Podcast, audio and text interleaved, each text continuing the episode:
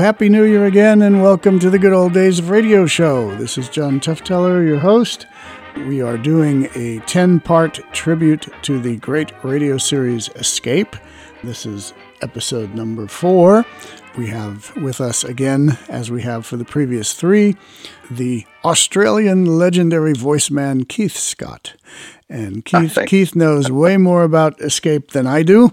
So we're going to let Keith tell you about this one, although this one is the single most famous Escape ever. And probably if you had to stop people and say what was one of the top five vintage radio shows of all time, I think this one would fall somewhere in there. If not the top five, at least the top 10. It's called Three Skeleton Key. Uh, we have featured this particular show before, but not this version of it. It was done multiple times. So, welcome to the good old days of radio show once again, Keith, and tell us about this one and this version. I certainly will. Uh, th- this was, uh, as you correctly state, it's without a doubt the most famous of uh, the escape shows. It's just uh, got a reputation uh, over the years because of its its ability to um, horrify, and some people say uh, feel re- repulsion or, or, revulsion or disgust just from sound effects. Depends on um, how much you like little mice or rats. If you like mice yeah, and rats, exactly, you're not going to yeah, be horrified. Well, William N. Robson, the great director of Escape, I think this is the first show that we're doing in this set of escapes that uh, represents his work, and he he commissioned this story because he'd read it years before. It was um, a French guy uh, who wrote this story, and it's never explained in the radio show why it's called Three Skeleton Key but uh, it's set on a, a, very large rock where on which a lighthouse has been constructed and and erected and uh, and originally the rock uh, was like like a kind of a mini devil's island in this story. And uh, they did find uh, the skeletons of of three uh, criminals who starved to death on the rock before the days of the lighthouse. And that's how the title came about. But that was in 1927 in a french language version. It wasn't published in English for 10 years. And then Bill Robson read it in uh, in Esquire magazine, in an English language version of it, and he remembered it for years, and he wanted to do it on radio. And uh, maybe it was maybe it was the idea of the multiple hundreds and hundreds of uh, wild, savage rats that needed to be given sound effects that took a while to uh, come to fruition. But anyway, um, he uh, he commissioned James Poe to do the adaptation of the story, and uh, James Poe was one of the uh, really good writers of Escape. He, he again, like Les Crutchfield, had this ability to create these imaginary, well, I guess these pictures in your mind and uh, and a sense of creeping dread. It's very well done. This this first version did not feature Vincent Price, who kind of uh, became most associated with it. This was the first time it was done uh, on Escape in 1949 with a, an excellent radio actor that, that Robson had known even back from New York called Elliott Reid. And uh, he plays the lead who narrates the story. This version of it was uh, was so uh, effective that uh, it was only, I think, yeah, only four months later that public uh, demand created a clamor for it to be done again, to be presented again. Well, we might um, want to remind those young folks or younger folks that there was no such thing as reruns in radio. Yeah, first not in of, those days. First of yeah. all, most of the shows, if they were recorded at all, were by contract not allowed to be rebroadcast.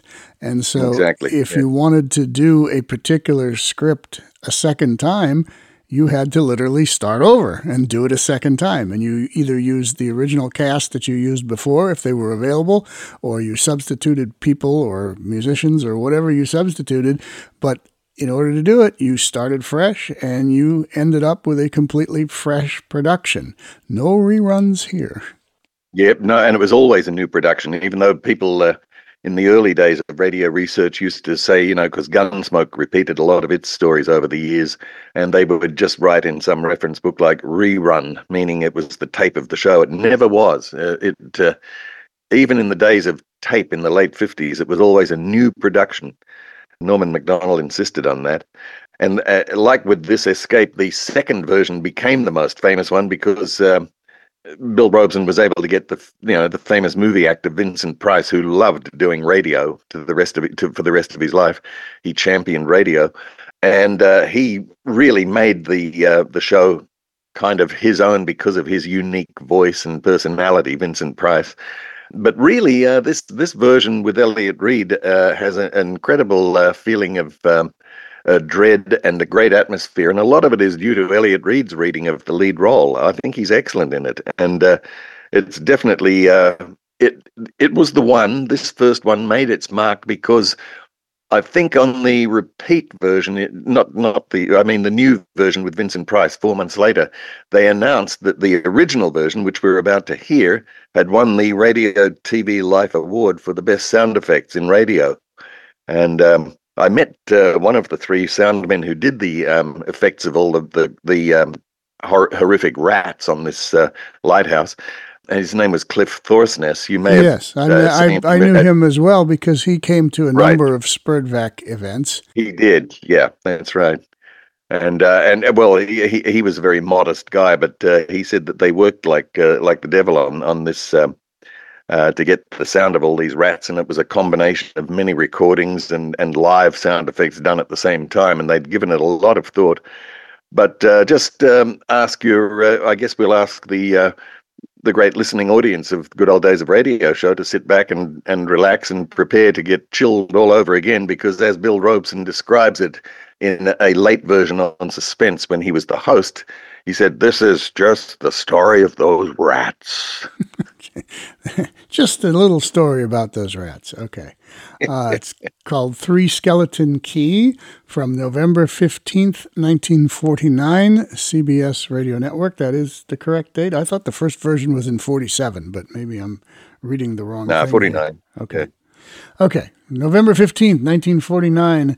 Lots of little rat noises coming your way on the Good Old Days of Radio show. Here we go. Tired of the everyday routine? Ever dream of a life of romantic adventure? Want to get away from it all? We offer you Escape. Escape, designed to free you from the four walls of today for a half hour of high adventure. Tonight we escape to a lonely lighthouse off the steaming jungle coast of French Guiana and a nightmare world of terror and violence, as George Toudouze describes it in his hair raising tale Three Skeleton Key.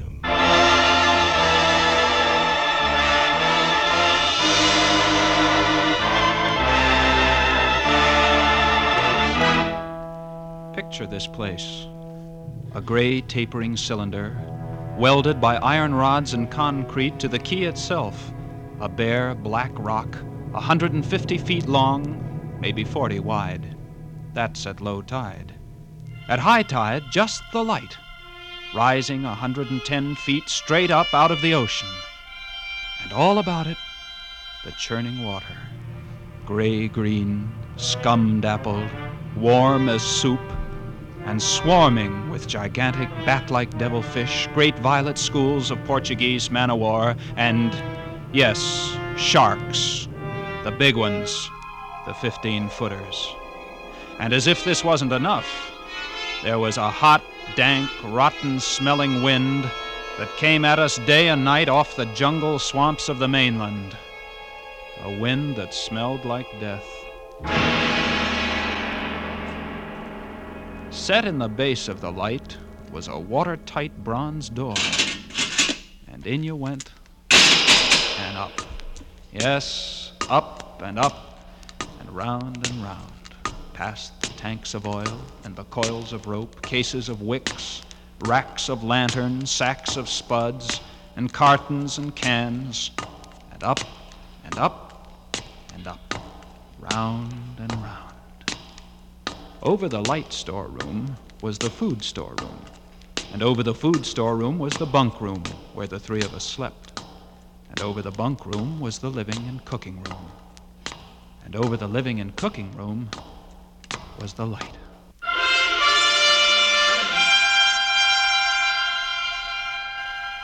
She was a beauty, balanced like a ballerina on the glistening steel axle of her rotary mechanism. At night, you'd lie there on the stone deck of the gallery with the light revolving smoothly and quietly over your head, easing her bright white eye 360 degrees around the horizon. You'd lie there watching to see that the feeders kept working, that everything ran right. And it wouldn't be bad. The other two fellows snoring in their sacks two levels down.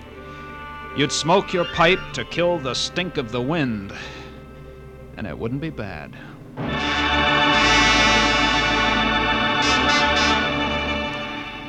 About those other two, Louis and Auguste, what a pair. Louis, he was head man, was a big fellow from the Basque country, black beard, little hard black eyes, and a pair of arms that, I tell you, those arms were as big around as my legs. Yes, head man he was, and what word he let go was law. Silent fellow, and although I spent my first two weeks trying to strike up a real conversation, the most I could ever get out of him was. I took up this profession because I don't like people. They talk too much. It's quiet work, light tending. Let's keep it that way. You're getting to be as bad as August. I thought maybe for once they'd send me somebody That who was Louis. keep his mouth And when he accused me of becoming like Auguste, I quieted down, because Auguste was the talkingest man I've ever met. The talkingest and the ugliest. He was hunchbacked, stood four feet high, had red hair and big blue eyes. It seems he'd been an actor in Paris. Over 200 different productions, dear boy, at the Grand Guignol. Oh, but it was monstrous, horrible. The way we used to scare the audience. I, I was hated. Yes, yes, they used to throw things and hiss and bare their teeth at me. Finally, it got too bad. I couldn't stand it any longer. I gave up the theater. My nerves, you understand, yes, gave it up completely. I really did. I couldn't It all started one morning at 2:30. I was on watch, lying on the cool stone deck, pulling on my pipe, staring out at the blackness, the phosphorescent combers and the big yellow stars. When out of the corner of my eye, I noticed something show up for a second, something the light had touched, far off. I waited for her to come around again, and when she did, there it was. A three master, a big one, about a half mile off, and coming down out of the north northwest, coming straight for us. You must understand, our light was where it was for a very good reason. Dangerous submerged reefs surrounded us, and ships kept clear. But this one, this sailing vessel, was coming straight on. I went over to the gallery door and yelled down.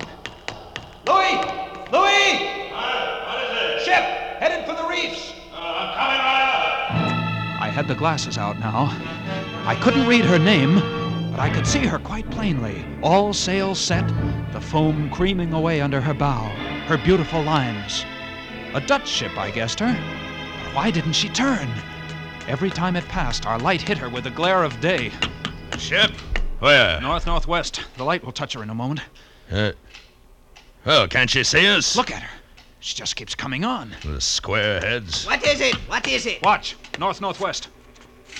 Ah.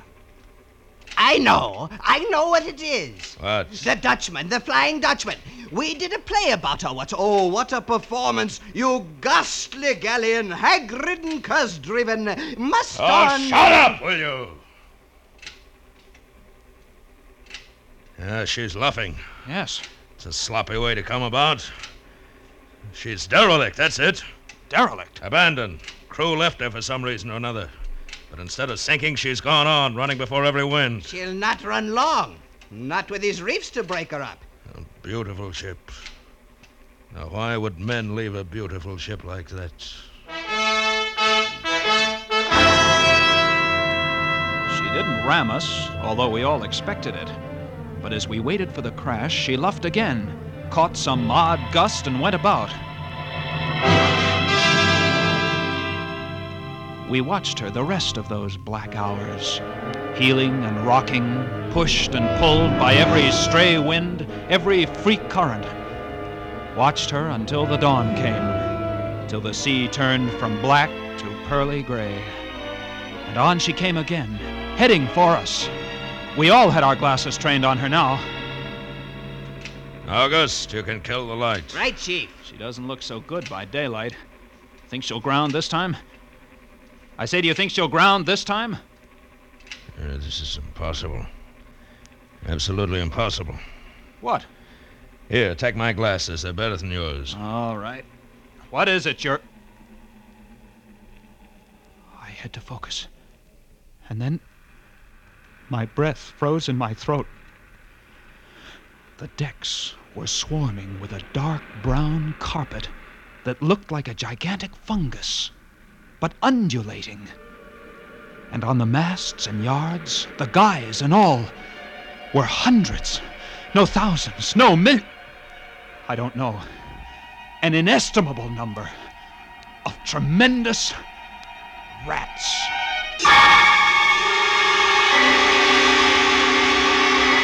See them? Yes, I see them. Now we know why she's derelict. Yes, now we know. What are you two doing? Here, give me a look. Yes, give him the glasses. Take a good look, chatterbox. Give you something to talk about. She's still heading for us. Yes. If she's going to turn, she'd better turn soon. Suppose she doesn't. You mean suppose she piles up on the quay? It's low tide. Yes, yes, it is. Well, where's all the conversation, August? Huh? Here, you want the glasses again? You want another look? No, no, She's still coming on. go away! Go away! Turn, will you? Turn, I say! I pray you turn.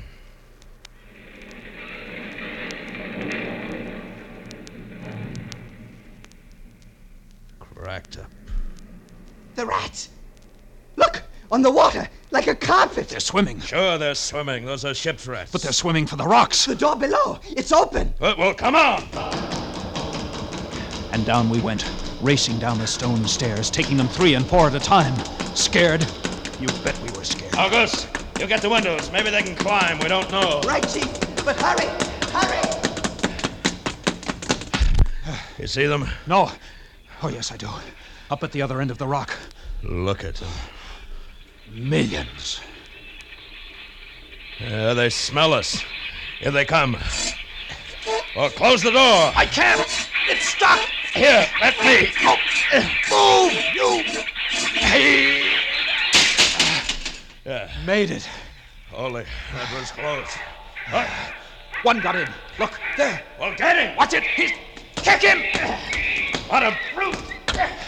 He was as big as a tomcat, bigger, and his eyes were wild and red, his teeth long and sharp and yellow.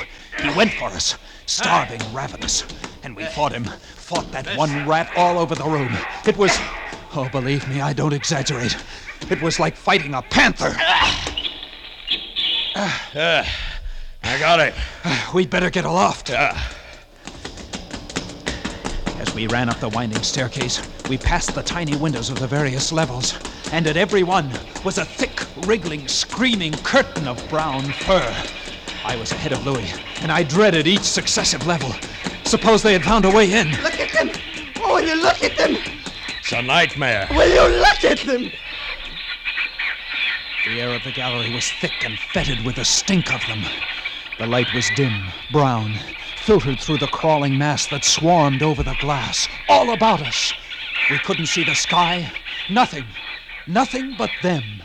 Their red eyes, their claws, their wriggling hairy snouts, and their teeth. The rats. They screamed and howled and threw themselves against the glass. They were starving. And we three, we stood very quietly. Oh, very, very quietly. In the center of the glass room. Under our beautiful light. And we waited. What can we do? What can we do, Chief? Take it easy. Take it easy. I, I can't. I just can't. Won't do any good to. It won't do any good to stand here and shake. That's right. Go away! Go away, do you hear me? Go away this instant! They won't go away. Not until. Finish it, Chief! Not until. What? Not until they've been fed.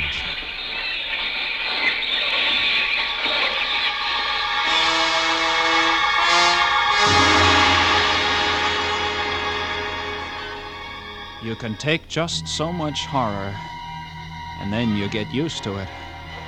And they were interesting to watch, you know. They couldn't understand the glass. They could see us and they could rush at us, but that thin, invisible barrier held them off, stopped them. From time to time, we caught a glimpse of the rocks below. More rats down there, swarming brown velvet in the bright tropical sunlight. And then the tide began to rise.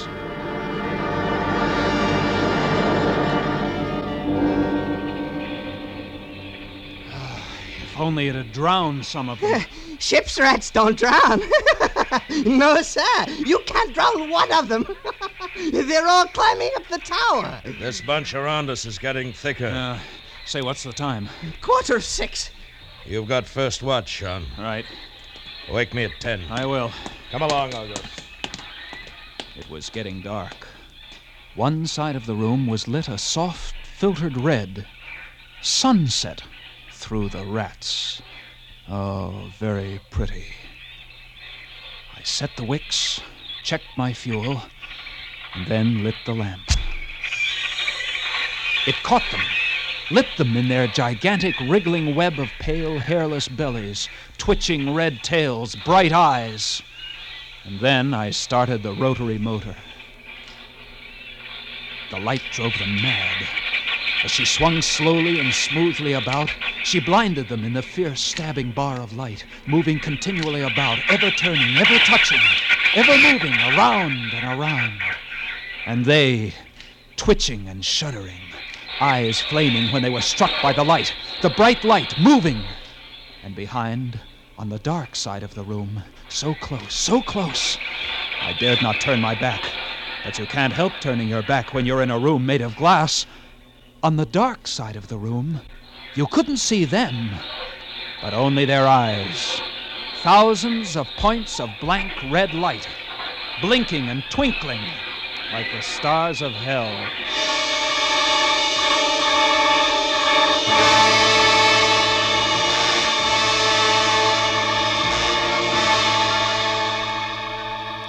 Louis relieved me at 10, but I didn't get much sleep that night. And when I came up into the gallery early the next morning, there stood Auguste, his back to me.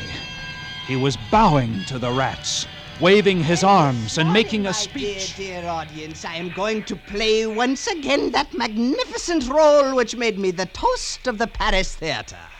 Prelati, the evil genius of the medieval underworld.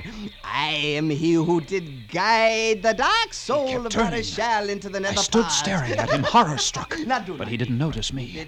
The man had gone mad. He kept turning, telling his stories to all the rats, leaving no one out. August! Auguste! Another one, a late comer. Take a seat on the aisle, dear patron. Stop it, stop it. Gingeray, the blood-stained monster, was my partner in iniquity. He went on, bowing and scraping to the rats, his big blue eyes rolling and winking, children, his wild red hair waving about him. I grabbed him by the arms and slapped his face. He looked at me like a child, and then his face screwed up. He looked as though he were about to cry. Go below! Go on! Oh, very well then. Later, my dear audience, later. Matinee today. Sure, he was crazy. But I guess we all were. A few hours later, he came back up and caught Louis and me teasing the rats. Yes, sounds horrible. It was fun. We would get right up against the glass and make faces at them. It drove them crazy. They would scratch away, trying to get at our eyes. Louis was even cuter about it. He'd pull a piece of bread out of his pocket and press it against the glass. The rats would scramble into a solid ball, biting each other, clustering like grapes. From time to time, a whole knot of them would slip and fall the hundred and ten feet to the surf below. Look, look at the sharks. They're eating them. Those sharks are our friends. Ah. Here, here, I'll get another bunch together. here, my beauties. Ah, that's it. Pile up. Kill each other, huh? there they go. Auguste joined in, too. Very ingenious, Auguste. He learned that if he spread eagled himself against the glass, they'd bunch and bundle against his figure. Then he'd leap back. Look! My portrait in rats!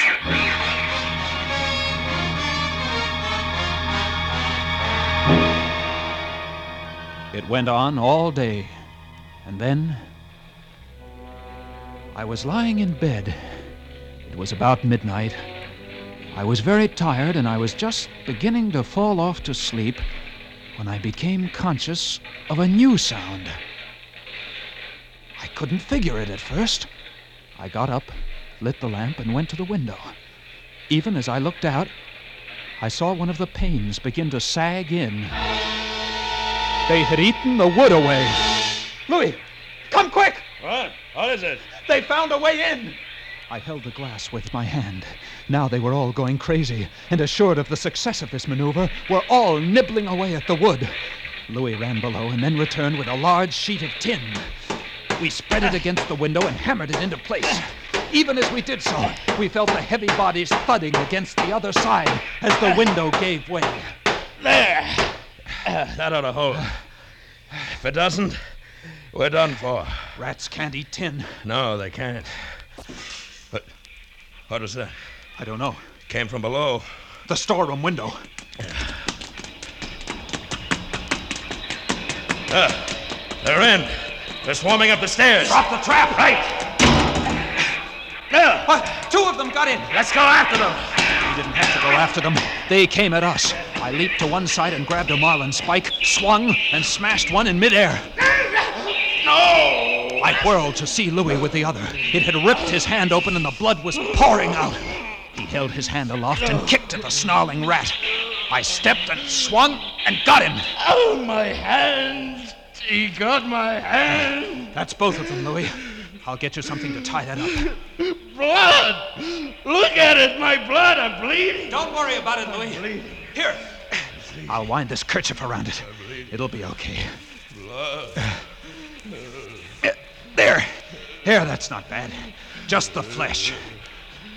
And then I became conscious of a new sound. They were gnawing their way through the wooden trapdoor. I watched the wood, fascinated. And even as I did, it began to give way.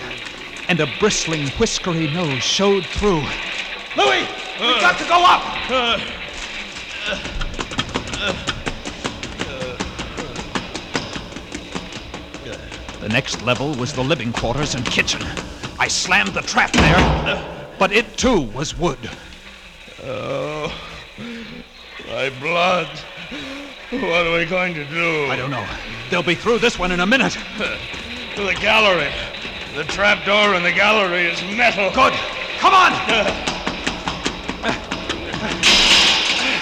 We made it.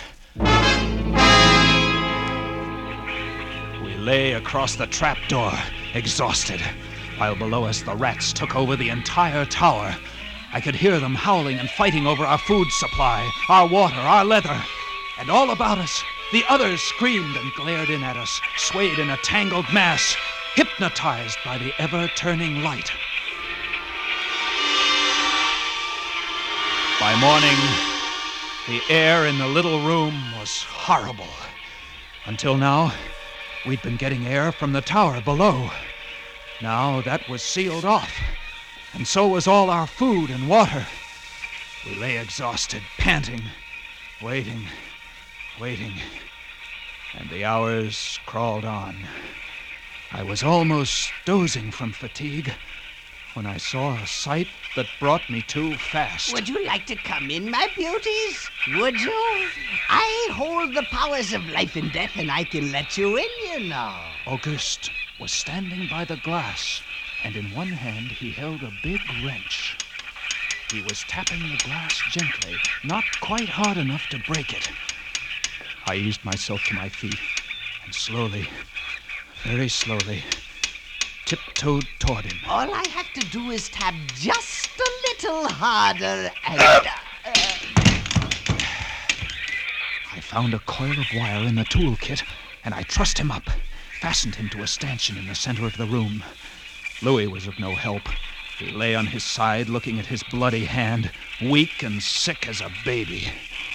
So there I was, a lunatic and a coward for company, and all about, watching our little drama, the rats.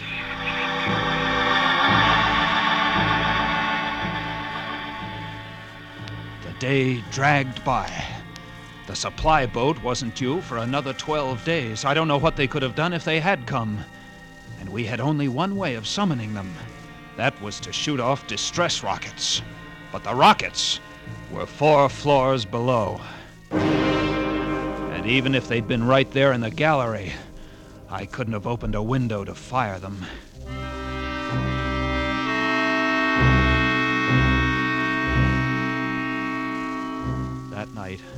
I tended the light, but its flame was devouring our oxygen.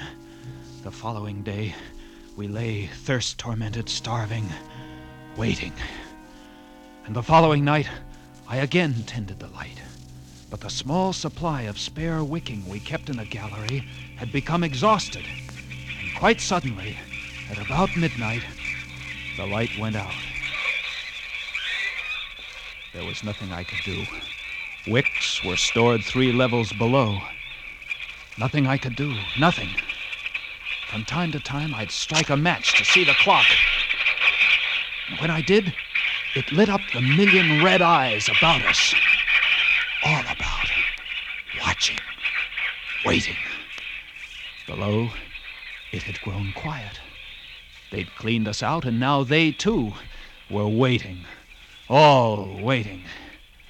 And then, the rats, quite suddenly, were silent. And then I heard it.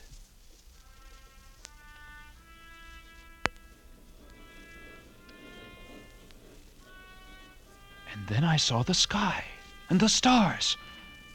The rats were gone. I went to the glass. Out there on the water, a small freighter, a banana boat, showing a few lights, came softly and innocently towards us. Our light was out. They didn't know. I. I wanted to open the windows, to call out to them, to warn them somehow. But I was afraid. What if the rats were hiding from me, tricking me? So I waited.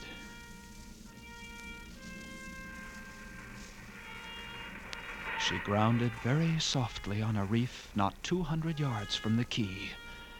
Grounded so gently that the man playing the cornet was he a passenger, crewman, off watch? Didn't even stop playing. They tried washing her back off. I could have told them to save their fuel. The tide was rising, would have floated her free. And I waited.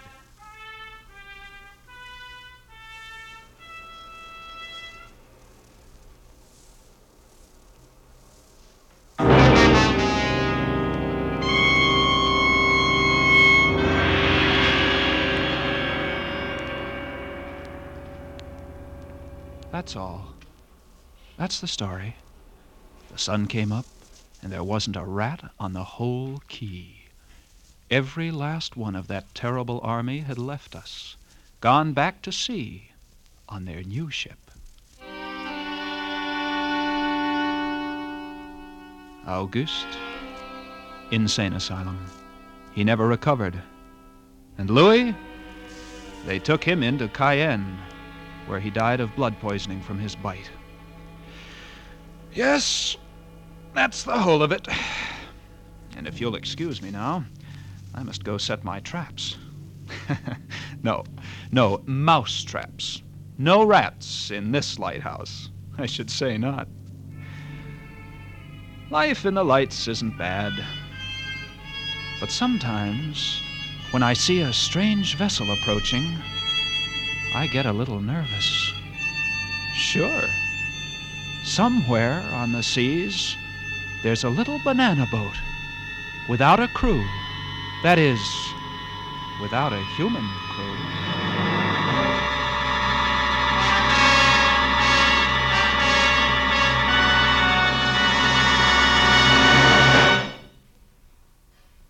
Escape is produced and directed by William N. Robson.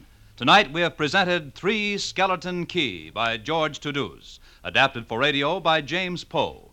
Featured in the cast were Elliott Reid as Jean, Bill Conrad as Louis, and Harry Bartell as Auguste. Special music was arranged and conducted by Del Castillo. Next week. You are standing on the deck of a ship headed on an illegal mission to Central America. Before you, holding a gun in your stomach, is a desperate man who has just given you the choice between being killed or becoming a murderer yourself.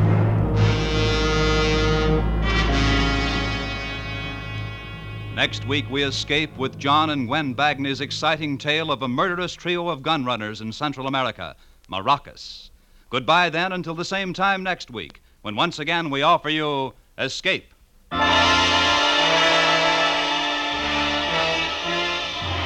Stay tuned now for Life with Luigi, which follows over most of these CBS stations. This is CBS, the Columbia Broadcasting System.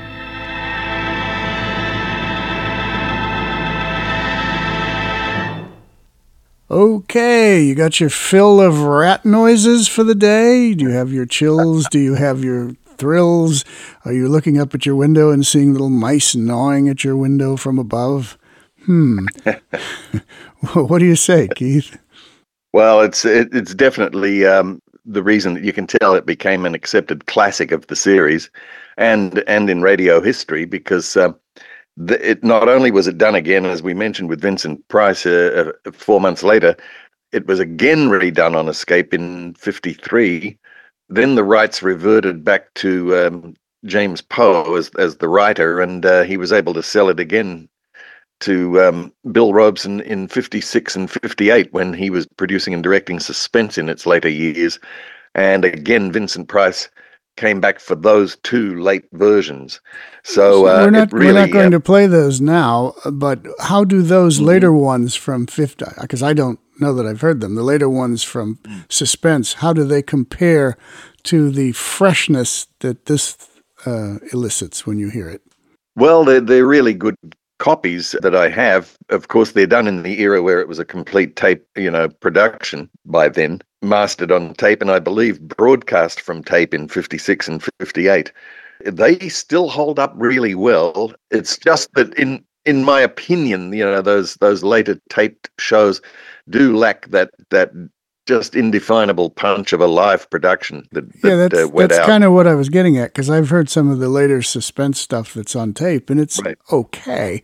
But there's a version of "Sorry Wrong Number" from towards the end of the run, and Yes. if I listen to that and then go back and listen to one of the earlier ones with Agnes Moorehead, even though she's still good, Hmm. you can tell she's she's kind of tired of doing this after however many years. Yeah, and also it's just that that thing about tape can be assembled and and and almost almost sound a little too perfect. Whereas, as Paul Frees once said, he said uh, in in the really golden age of radio in in the forties and up to the late forties, he said because it was always live, he said you were under the gun and and your performance was really you know had to be really good because. Uh, you didn't want to let the team down, and uh, you knew that the whole nation was listening to you live. You know, There's no take two. You, there's no. Oh, let's go back and do that one again. We're we're live. Yeah, we're doing exactly. it, and whatever you give is what what they hear. So yeah, you're right.